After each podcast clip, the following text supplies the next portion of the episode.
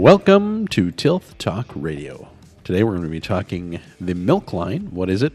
Why is it important? And what does it have to do with corn silage? In our spotlight, we'll take a look at the potentially changing market share of different soybean traits. Ag History Minute, we'll talk about the first day of fall. Cool Beans, that's corny. We'll have some current events. We'll wrap things up with a Field Good Friday. With me today are Bill Schomburg, Hey guys. Todd Schomburg, Hey to all the tilties out there. and I'm Matt Bruger, all with Tilth Agronomy.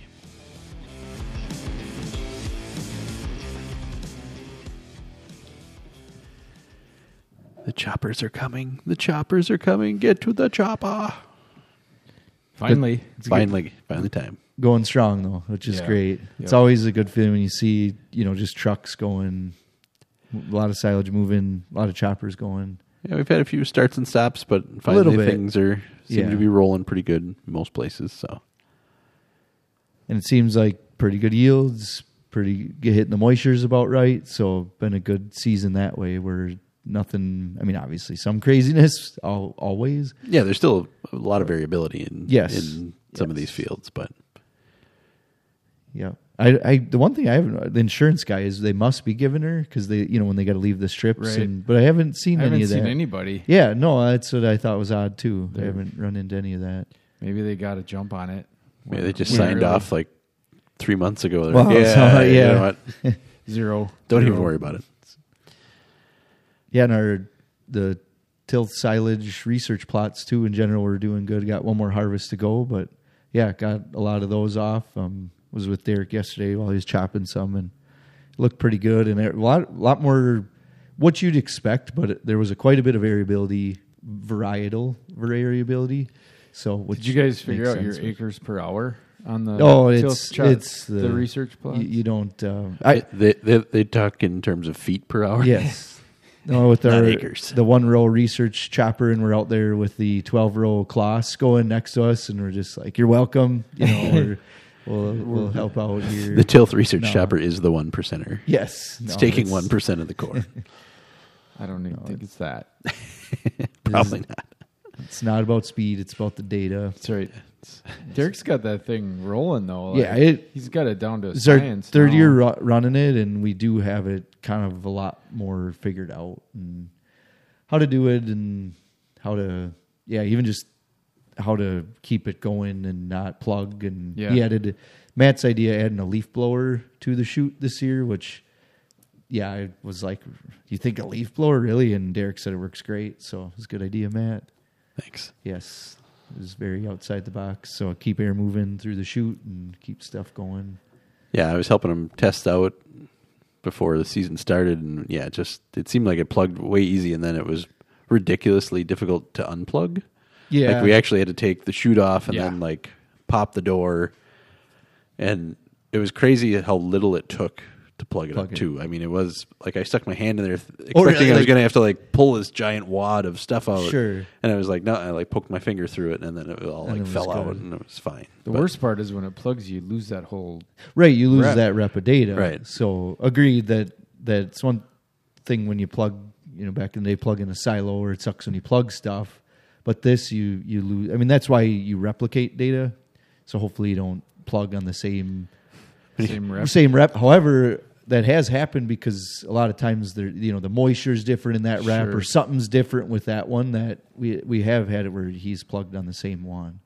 So this, yeah, no plugs yesterday, so that was good. And Sweet. yeah, it's good. Yeah, you don't have to climb a silo and Right. this plugs. yes. No, it's much easier.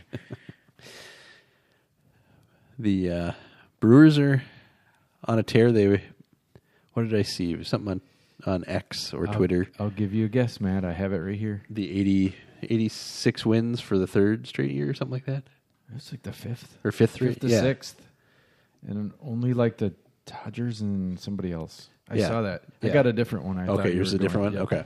So I'm old enough to remember when the Brewers got swept by the Dodgers. yeah. You are too. By the yeah. way. Do you know what their record is since? Like the Dodgers record? No, our, Our record. Brewers record since they got their ass kicked by the, Uh, the Do- Dodgers. Dodgers. Uh, Yep. I would assume it's pretty decent. It is really good. Okay. But I don't, I don't even know where No the- guesses. Right. Not even a No. guess. Twenty-one and nine. Nice. Okay. So, So they've they been on a tear, tear since, since- then. They're seven up on the Cubbies. That's what's great. I I just kept seeing we play the Cubs the last three games of the year, and if those games mattered, Right. it's be really hard. You know, if they know they got to win all three, it's just like your playoffs start early. Well, and what I was uh, nervous about because I actually have tickets to that Saturday night game, Nice. the night before. Well, it's gonna yeah. And I'm thinking like, okay, the Cubs are in it. All these Cubs fans are going to buy up the tickets, and then I'm going to go to the stupid game and have to sit next to three quarters Cubs fans and listen to their mouths all night. So I'm hoping they'll have the division wrapped up because their magic number is four. So any combination of Brewers wins and Cubs losses that equal four means Right. they can't catch up. I'm hoping they just keep rolling, and then the Cubs just can't even make it in the wild card either, and they're sitting at home. We should have like another 90 some years, right, before the Cubs are going to be good again. Yeah, right. We need something, another curse or something like that. Yes. I Yes. found it, Matt. You found it? All right. Yep. So this was last night. Tonight marked the 86th win of the season for the Brewers, which is the sixth consecutive season with the 86 wins, not including 2021. So they're not including the COVID Yeah, stupid COVID Sure. year. Yep. Uh, during that stretch, the Dodgers are the only other team to do that. So consistency, that's the whole like bites at the apple. Like we're never going to be It's- three hundred million dollars, but we're always going to be right there and Right have there, a yeah. chance. So what's I feel like we're always the bridesmaid lately, which Yeah. is, I guess, that's what you can hope for as a Brewer fan. but Russell Wilson It's picked not- way back in the draft. it's not like the Padres or the nothing. Dodgers have six World Series. No, you're right. You These know, guys they're that not are winning either. No, Right. or the Yankees, where they're, yeah. So it's true. The Yankees. Who's your favorite sports team, Todd? The Yankees. He's one of the Yankees. Unfortunately, the Packers gave one up this last weekend, but it was close. It was a tight game. They had the lead going up until the last couple minutes, just couldn't quite finish. Which we all knew was a possibility. Young team. Young team. Everybody was hyping up because if they would have won, it would have been, you know, t- two in a row on the road for the first time, and I forget how many years or whatever since Especially because the last two season openers, they've just been terrible. awful. Right, Yeah. and they played really well in the season Yeah. opener. The, Or the Bears are. That I think bad. this te- it'll be interesting this weekend how this team responds from getting punched in the face because I think they do have a lot of swag, which is a cool to watch, and they almost need that close loss that they Yeah. hopefully come together for, and you don't go on a And you had three-game like streak. Who was all out? Jones was out. Bakhtiari Oh, was like out. Watson's out. Watson was out. Like you had You had a lot of guys, a lot uh, of uh, guys key out. guys out. And then that if, Jenkins got hurt. and if any of those guys are in, Right. we probably win Yeah. that game. And the difference, really, I think the big difference was Aaron Jones. I mean, A.J. Dillon's not Aaron Jones. Right. He's He's a jag, just a guy. Yeah, he played well, He but played by well, the end, but it's like he still can't win he doesn't his games. he doesn't break He's- off forty yard runs. He doesn't have the hands. He falls over And he trips over his yeah, own feet all the time. yeah. Like, come on, man. Yeah. Because you're yeah, that that to- one.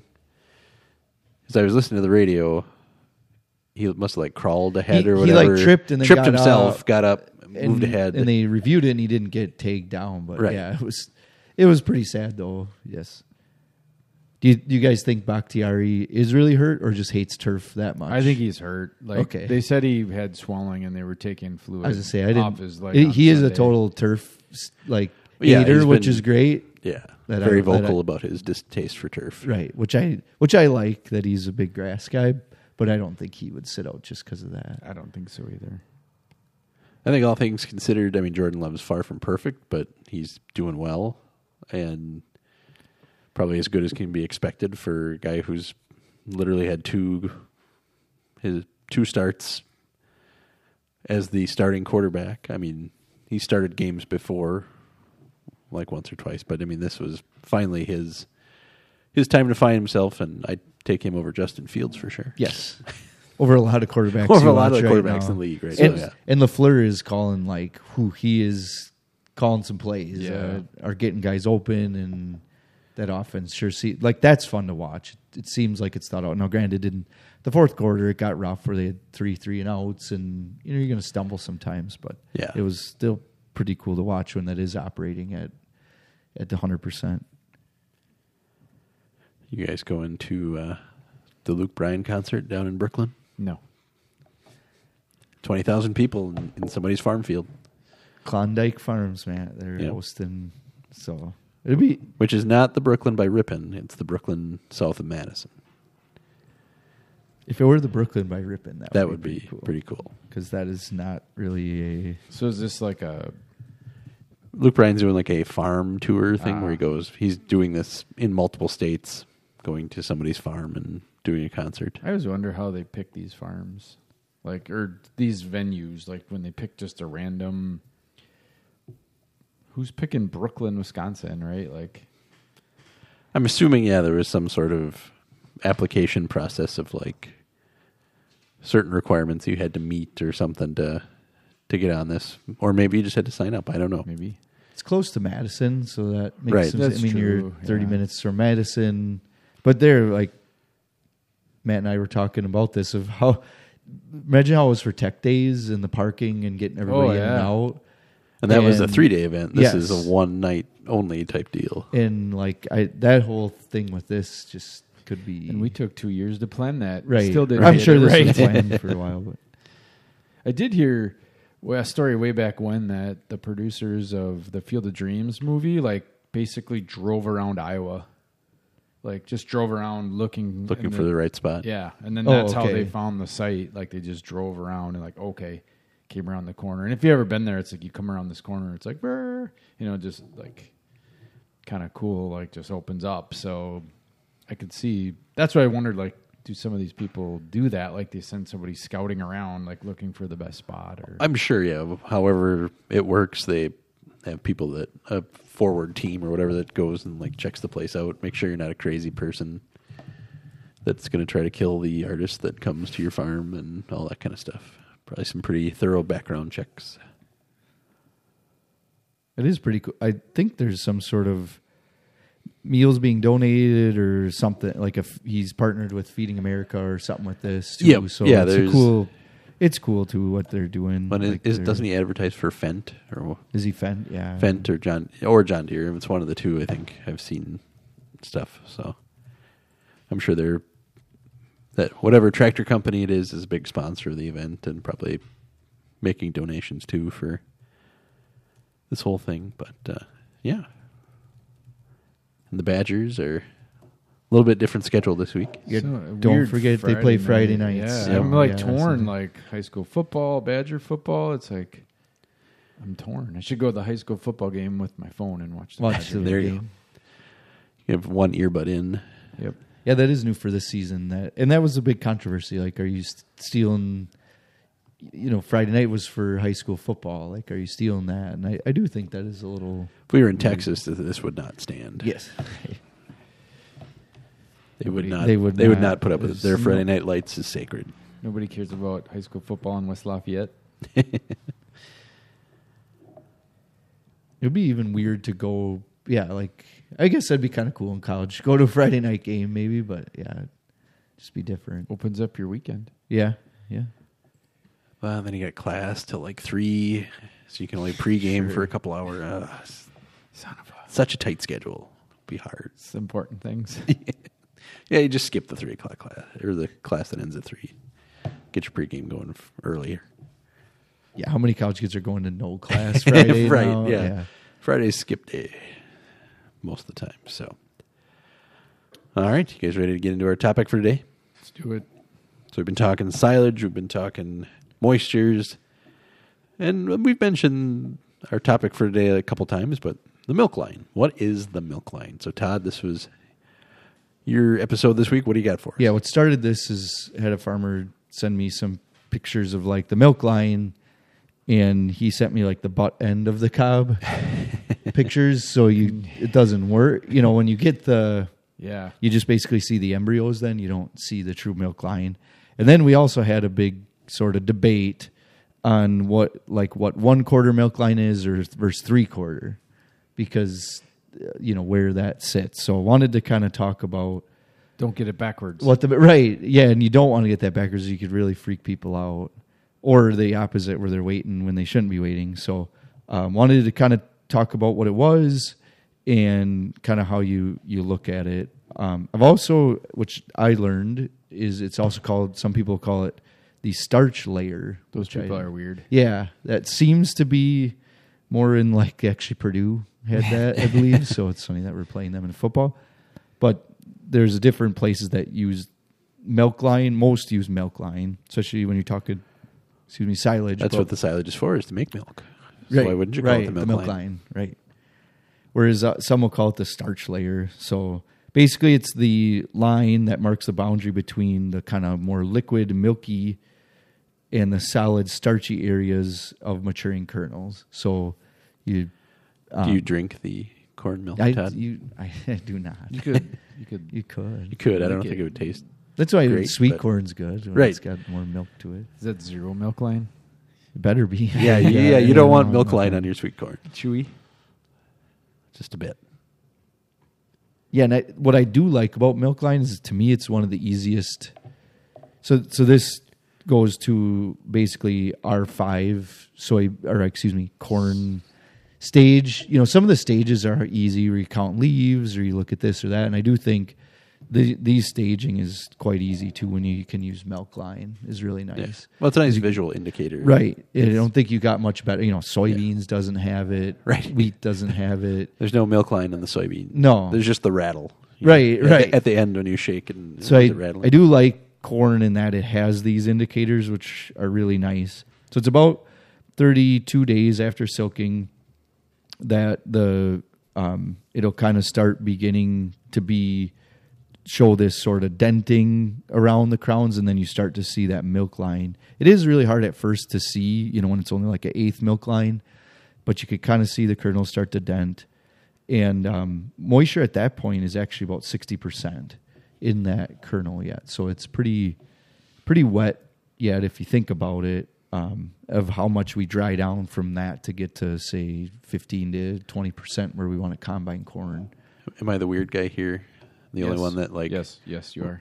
when you get dented corn, like, 'cause it- like you said, it's hard to see the milk line. You scratch the outside and see if it is kind of hard on the edge. sure like you so you Like I'll never tried that so you scratch the seed coat away or Yep. okay yeah. So you just kind of scratch out the end and see if it's really juicy at the end yet, or if Okay, it's then it- then more you know. vitreous. Nope, I don't do that.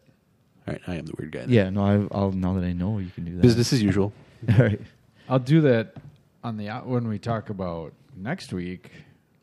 Spoiler alert! I do that on the bottom side of the kernel to find the black layer. Uh, sure. Sure. You pick away. Pick away. Yeah. So yeah, with the, so then sort of within about a week of this R five stage, you'll start to see when you see that dent, then a very you know distinct horizontal line will appear on the kernel, like I said, called the milk line, and or the starch layer. I don't think I don't think we're going for that. We're but- done with that. All right, I won't. It won't be brought up again. No more starch layer. It's weird. And You so just brought it up again. so that line you could kind of watch, you know, fall down the tip. Reason, you know, if you're a grain farmer, maybe not as important because, but but it is good to watch it go down. You know, It's still a it- good it- indicator. like if you're wondering how far from black layer you are, you look at the break it open and you can right. see. I like it. It's like a you know almost like a field gauge where you can really Right. watch it go down, which is cool. Like I said, soybeans you don't have that. Wheat you don't have that. This you have like okay, how close to black layer are we? And, And if you have a bad year like this year with late emergence, like okay, if you're nervous that your corn isn't going to make maturity, or those couple years that were really cool that corn really didn't mature, you could be like, okay, I'm a grain farmer, but I better watch my corn in case I got to find an alternative solution if I can't take this to the elevator, right? Right. So I think it does give you that really good. That that's always hard when you're getting close to the end and it just hangs, say at three quarter half milk line, and you're like, oh no, this is not gonna make it. Right. And you can really see that, which is nice. Whereas, you know, beans you don't see that, and it it, it is nice to have that. So this kind of gas gauge idea helps to think because what is tricky is it's sort of opposite though of your field gauge. So to It's like me, you like go empty to full, right, Right. right. That's where it gets tricky. That's where your starch comes in, right? Your starch is empty. Yes, And that's a you good fill your fill tank use- with use starch. with starch. Yep. So yeah, like basically, you know, when you're at three quarter tank, we know where that is.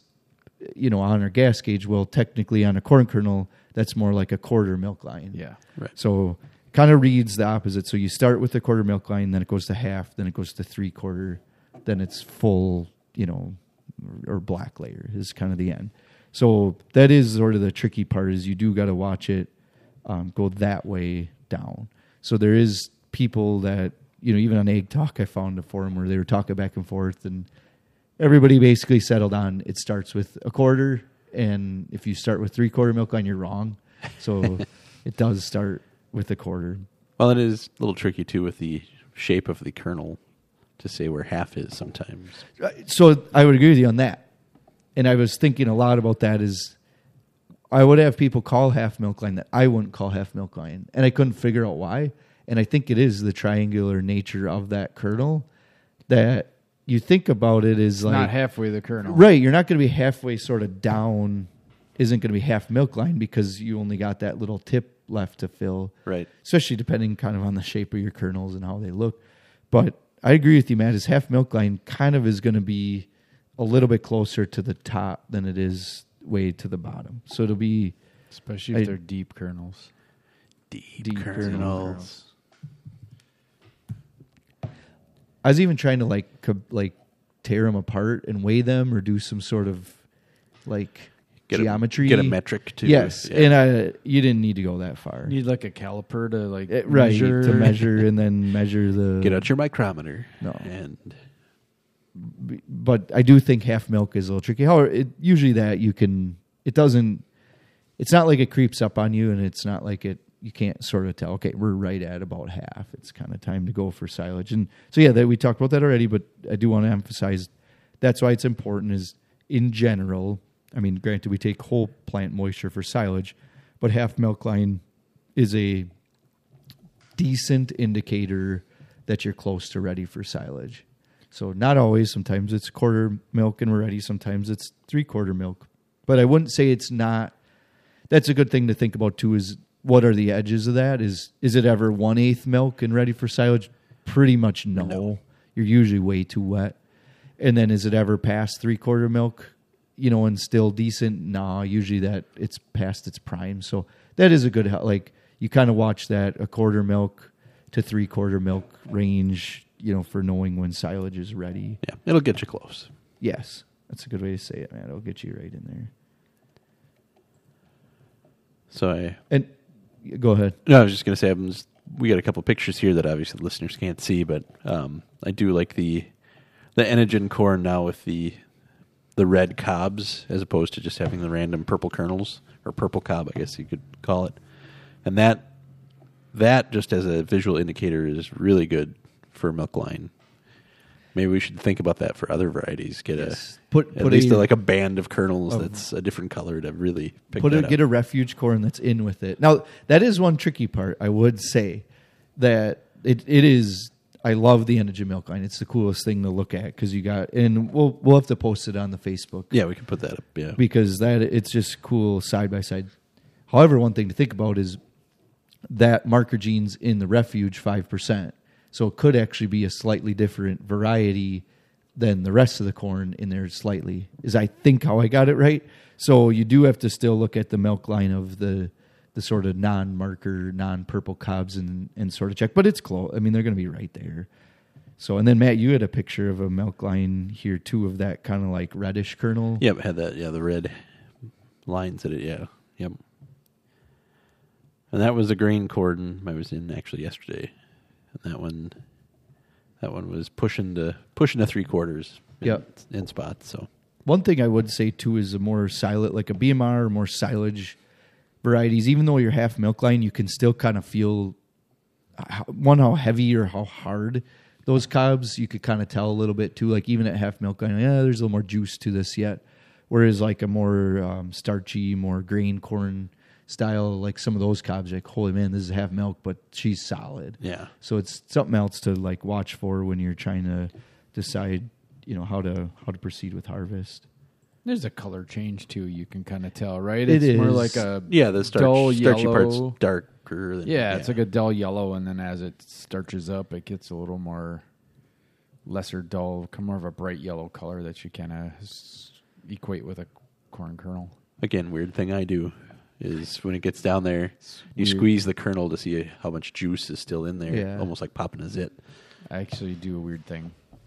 Yeah, So I'll break it in half. I'll take a knife and just start poking the Sure, top of the down, kernel down to the middle, and then as soon as you get the milk to come through where you poke, that's sure. That's where my your- line is. Yep. So Yep. that's my weird thing, Matt. All right. Go ahead, Todd. Weird thing. I'll eat them.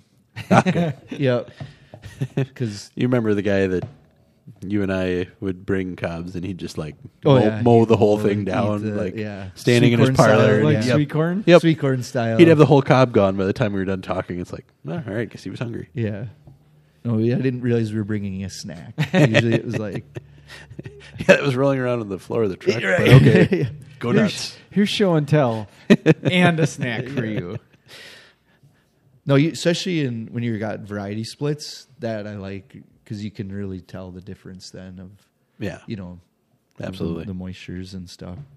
Ba- the the pro tip to end with those: make sure you look at the tip of the cob, not the bottom or the butt end of the cob, because you so you, you got to break it in half and then just throw the butt end away. It's like the butt of the loaf of bread. You know, you need to look at it. well, well, you can peel a kernel off the butt. True. and- yes, and you look at it if you, it if you over. really want. To. But you always want to look, yeah, tip up. But the tip is better, The yeah. embryo, you you, and and it's weird because you wouldn't think that would screw you up, but it it can. I mean, It's like ice fishing. Tips up. Yep, tip up. Yeah. And then look, I like Bill's with the knife because I think that would be a good way if Yeah. if it's not as distinct to to kind of see when the juice starts flowing. So I just got to carry a knife more. Then I'd have more success with that. By the way, Can't you gotta leave like one sharp fingernail? yeah, So you can- stop biting your nails. So you yeah, get a very good, good. corn nail. Good. All right. Well, there you go. There's a little discussion on the milk line, how it pertains to corn silage, and what it does and what it means for those kernels. It's a good lead in for For- next for next week, Week yeah. we're going to talk uh, black layer. So kind of leading into where we're at now, and then what's coming down the line. All right. Let's move into our spotlight for today.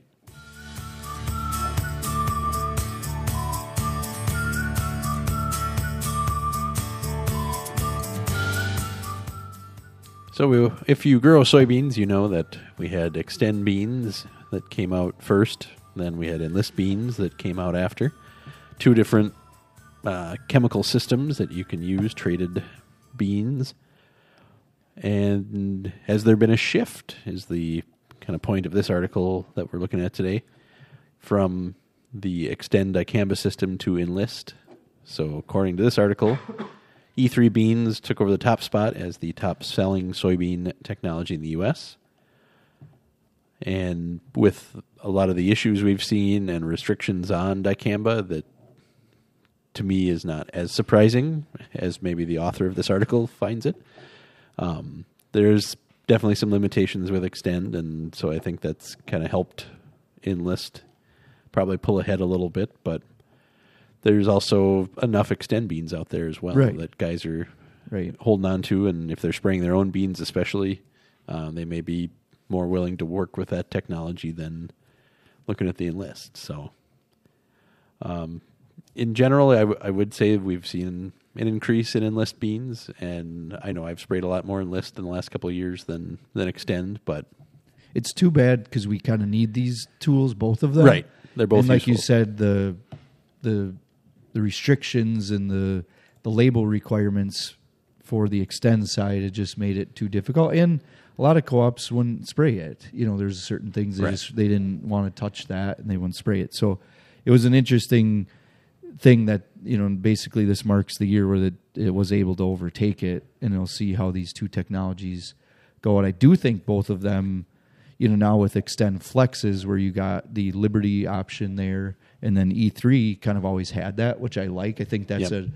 a sort of an unsung part of this enlist technology is that it wasn't just sort of roundup and enlist. It was roundup enlist and liberty and you kind of had all three technologies with with that e3 what they'd call it. And i think the extend getting extend flex is also going to help with a lot more beans going to that. So it'll be um, be good. I, like i said i think obviously we always want to change up herbicides and kind of work different things in your plan. So maybe one thing to watch is if you're corn, you're using some dicamba products there.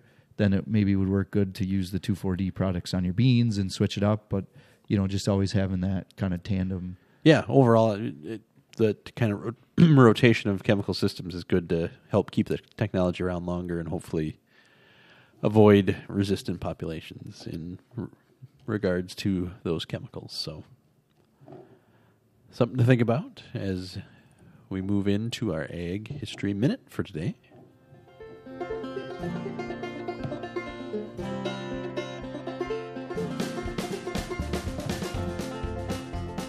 Get to celebrate two things this weekend the first day of fall and my wife's birthday. So, Often does her birthday fall on the first day on of the fall? equinox, uh, probably every few years. I don't Yeah. think it's every year, but They said it ranges between the 20th and the 24th. Right. This is the this So- one seems to move more than like. I feel like the first day of summer is It's- always like right. the same. It's odd that this could but this one move. kind You'd of think flexes always be, more. Yeah. yeah. and maybe we just don't pay attention to the, the flex on the early one. I don't know. But anyway, the fall equinox is what we're talking about today. And the first day of autumn arrives on Saturday, September twenty third this year, at two fifty a.m. in the northern hemisphere. Staying up. Maybe there'll be some northern lights again. The equinox occurs the same moment worldwide. During an equinox, the sun crosses what we call the celestial equator, an imaginary extension of the Earth's equator line into space. The equinox occurs precisely when the sun's center passes through this line. For those in the northern hemisphere, when the sun crosses the equator going from north to south, that marks the autumnal equinox.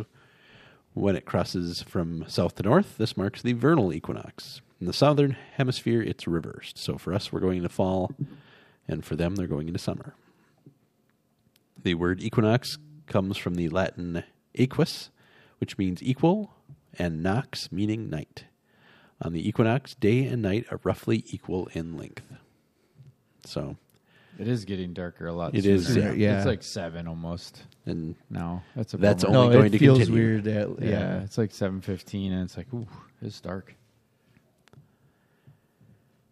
Makes your kids go to bed easier, though. Fair, true. Unlike summer when it, it's still light out, Right. Dad. yeah, well, you still got to go to bed because it's still 8 o'clock at night. Let's go. Well, good. Thank you, Matt. And thank you to all our listeners out there. Please subscribe to the podcast and tell a farmer friend. You can search Tilt Talk Radio on Apple Podcasts or on Android. Go. You got to download an app like Podcast Addict, Podbean, or Player FM. You can also listen on your computer or smartphone browser. Go to tiltegg.com slash podcast. We're also available on Amazon Music, and you can follow us on Facebook and Twitter at Tilt Talk Radio. There you're going to find, we'll, we'll post that Enogen Milk Line corn so you can kind of see that for yourself. All right. Thanks, Todd. Now we'll move into our cool beans. That's corny for some current events. So, cool beans. Cool beans. Cool beans. Cool beans. Our cool beans this week. AGCO announces sustainable test farm partnership in North Dakota. So, AGCO Corporation has announced plans to build a state of the art test farm in Castleton, North Dakota. The 300 acre operation, dubbed the Dakota Smart Farm, will be a sustainable farm specifically focusing on precision agriculture technologies and high value ret- retrofit solutions. The Dakota Smart Farm will be contiguous with other plots at Grand Farm's Innovation Campus. Grand Farm is part of a larger education and research initiative to accelerate technology innovations for farms of the future. AGCO owned company Appareo, based in Fargo, North Dakota, will lead the farm with agronomists, scientists, engineers, and agricultural experts, experts to execute agronomic studies and host educational tours on sustainable and precision ag farming practices. So, being yet another place to go tour, I guess, if they allow tours as they're developing these new technologies. But kind of cool. We've got a rendering. It I almost looks like a renderings. I love college renderings. campus of yes, like like the, that's the farm shop, and then like where they're sitting, like this amphitheater, but it looks like the most uncomfortable little concrete seat, but you're kind of on grass. I Yeah. don't really it's a little yeah. know what they're trying to do there, which is cool. Welcome to Ag U. And then yeah, the picture's got like a autonomous tractor. Yep, yeah, you can tell the the tractor is cabless. So and is that it must be a planter because it looks like a a center center fill type planter that's pulling. Or it could be a tillage equipment with a seed box. I don't know. It's hard to tell.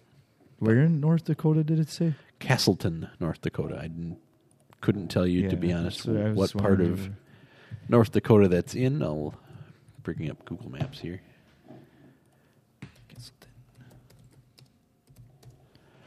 Maybe it's by Brooklyn. It is Oh, it's by Fargo. Far- Fargo, yeah. Which they mentioned Fargo in the article, so that makes sense. Yeah, just west of Fargo. So not actually that far from the Minnesota line.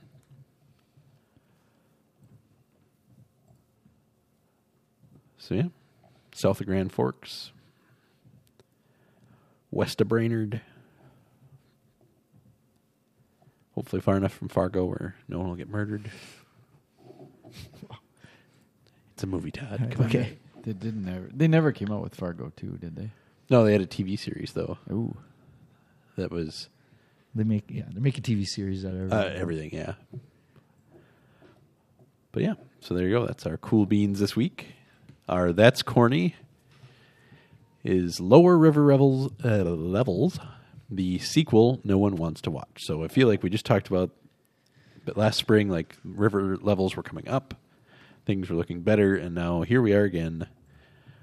The game time forecast for transportation on the river is not looking I like great. that game timing harvest. Right. I like that. Uh, a couple times a year when it's game time more than others, and harvest season is one of those periods you need to have supply chain operating in all cylinders. But with the major river levels, specifically those on the Mississippi, being lower this year than they were this time last year, uh, highlights that last year it was historically low, and so again, we're not really in a much better shape. It's going to have an impact. It means less uh, load on the barges, fewer barges to keep the weight down. Um, when you s- see that, that means things are going to be slower to move. Means backups at your ports, backups at the co-ops probably because they're not going to be able to ship as often. So yeah, it's just We're, we're so great. lucky we have that river right in the middle of the right? you know It's a great transportation. yes, when it's it is, it is unbelievable that that is located basically right in the middle of the Midwest where the where you know where we can move corn, but it is a bummer when it is low. And I was in July. We drove over like the north part in Minnesota, and holy man, did it! It was like it was lowest I had ever seen it. yeah. and yeah, but it's it, that's frustrating of something that we can't control, obviously that way. But Well, unfortunately, the other edge to this sword is the Panama Canal is also low. okay, So forty percent of all U.S. container traffic goes through the canal, and since July, they've been having longer wait times as lower levels lower levels there have forced reduced traffic. So not only are we slower to ship it to the Gulf, but any container ships going through the Panama Canal are moving slower as well. So we need to timestamp this to go to like February, March when fertilizer is coming. yeah, like the and opposite. then they do, Yeah, Like, wow, and then that news always comes out. Yeah, Are we still in that boat? No pun intended. I would say yes, good use of, of boat. It is a boat that we're in. All right, now we'll wrap things up with our Field Good Friday. And this week we're looking at grain bin rescue. We've talked about this before on the podcast, but uh, in particular, rescue in Minnesota sparked the idea for R3, a first of its kind rescue tool for grain bin entrapment. And R3 stands for Rural Rescue. I'm just trying to find what's the other part. I missed. I had it in the article. Now I can't find it. I, re- I don't. I read it too, and I don't remember. Rural Rescue Response. There it is. Found it. Found it. And uh, so basically, they decided this particular group in Minnesota, in the town of Gibbon, that rather than tr- trying to rely on finding a grain vac when they had an entrapment, they were their fire department was going to have their own, and so they mounted a grain vac on the back of a fire truck. So now, It, it's cool looking though. yeah, Bill's the- looking at my screen. Yeah, here. the the this isn't just this is still of a video, so it's it's not just like they took it is some you know gooseneck trailer mounted. It looks like a fire truck style, and then they mounted it on. I got the guy here going to explain the trailer, Matt. okay. key feature of this trailer is this, the grain vac. This trailer was designed around the grain bin rescue uh, that happens in rural America today. This Handelair grain vac has a 37 horse uh, gas engine uh, with 4 inch tubing capable of moving around a thousand bushels per hour. The whole goal of this is the strategy of using a grain vac in conjunction with the grain rescue tubes to simply be strategic in moving that grain around the victim and speeding that process up. The inlet is there, all the operator stations towards the back. So yeah, just showing, and it's all red, which is cool on like a fire truck style trailer, you know, and got the kind of chrome plated Yeah, the diamond plate diamond around plate, it. you- Yep. Yeah, it just looks cool. So they got those like pieces pieces of like sheet metal that they put around them, or like the cage, right? The, Yeah, the, the rescue Right. tube. Yep. the Right. tube or whatever. And, And then now they- we're just gonna Like suck, Suck the 'em out. grain out, Suck the grain not the out. person. Right, right. It's Yeah. the grain. Yeah, It's actually yeah. They just put it on your head and they vacuum suck you right out of the, the just green pull you right out. Uh, so yeah, part of the reason for this was uh, in 2019 in Minnesota, fire and rescue departments dealt with 12 grain bin entrapments, which 11 of those ended with loss of life. So they wanted to have be able to have quicker response and be able to save more people, in which they decided to that having their own grain vac would greatly improve their chances of rescuing people trapped in bins. So Because we're getting more on farm storage in places, and you know, the, this having this type of equipment for them to use is great. said having their own uh, has sped up the process by 30 to 45 minutes. So wow. They've improved their wait time immensely. Which there too, you're trained on how to use this s- specific vac. You're tra- so right. It's not you're not getting a random back from somebody who hopefully is there to run it for you Right. because you've never run that one before. Yeah. right. Um, but yeah, so they raised the money, set up the trailer, and now they have their own setup, which is pretty darn cool. So that'll do it for this week. Thanks for being here, guys. Thanks for having us, Matt. So this week we talked milk line and what that means for the maturity of your corn. In our spotlight, we took a look at the extend and enlist traits and how that has shifted in the market. Ag History Minute. The first day of fall or the autumnal equinox is upon us soon. Cool beans this week. A sustainable test farm being built out in North Dakota. Our That's Corny was low river levels will lead to slowdown in supply chain. And our Field Good Friday was the rural rescue response trailer that was set up out in Gibbon, Minnesota with a grain vac to help save in farmers trapped in grain bins. Thanks for listening, and as always, happy farming.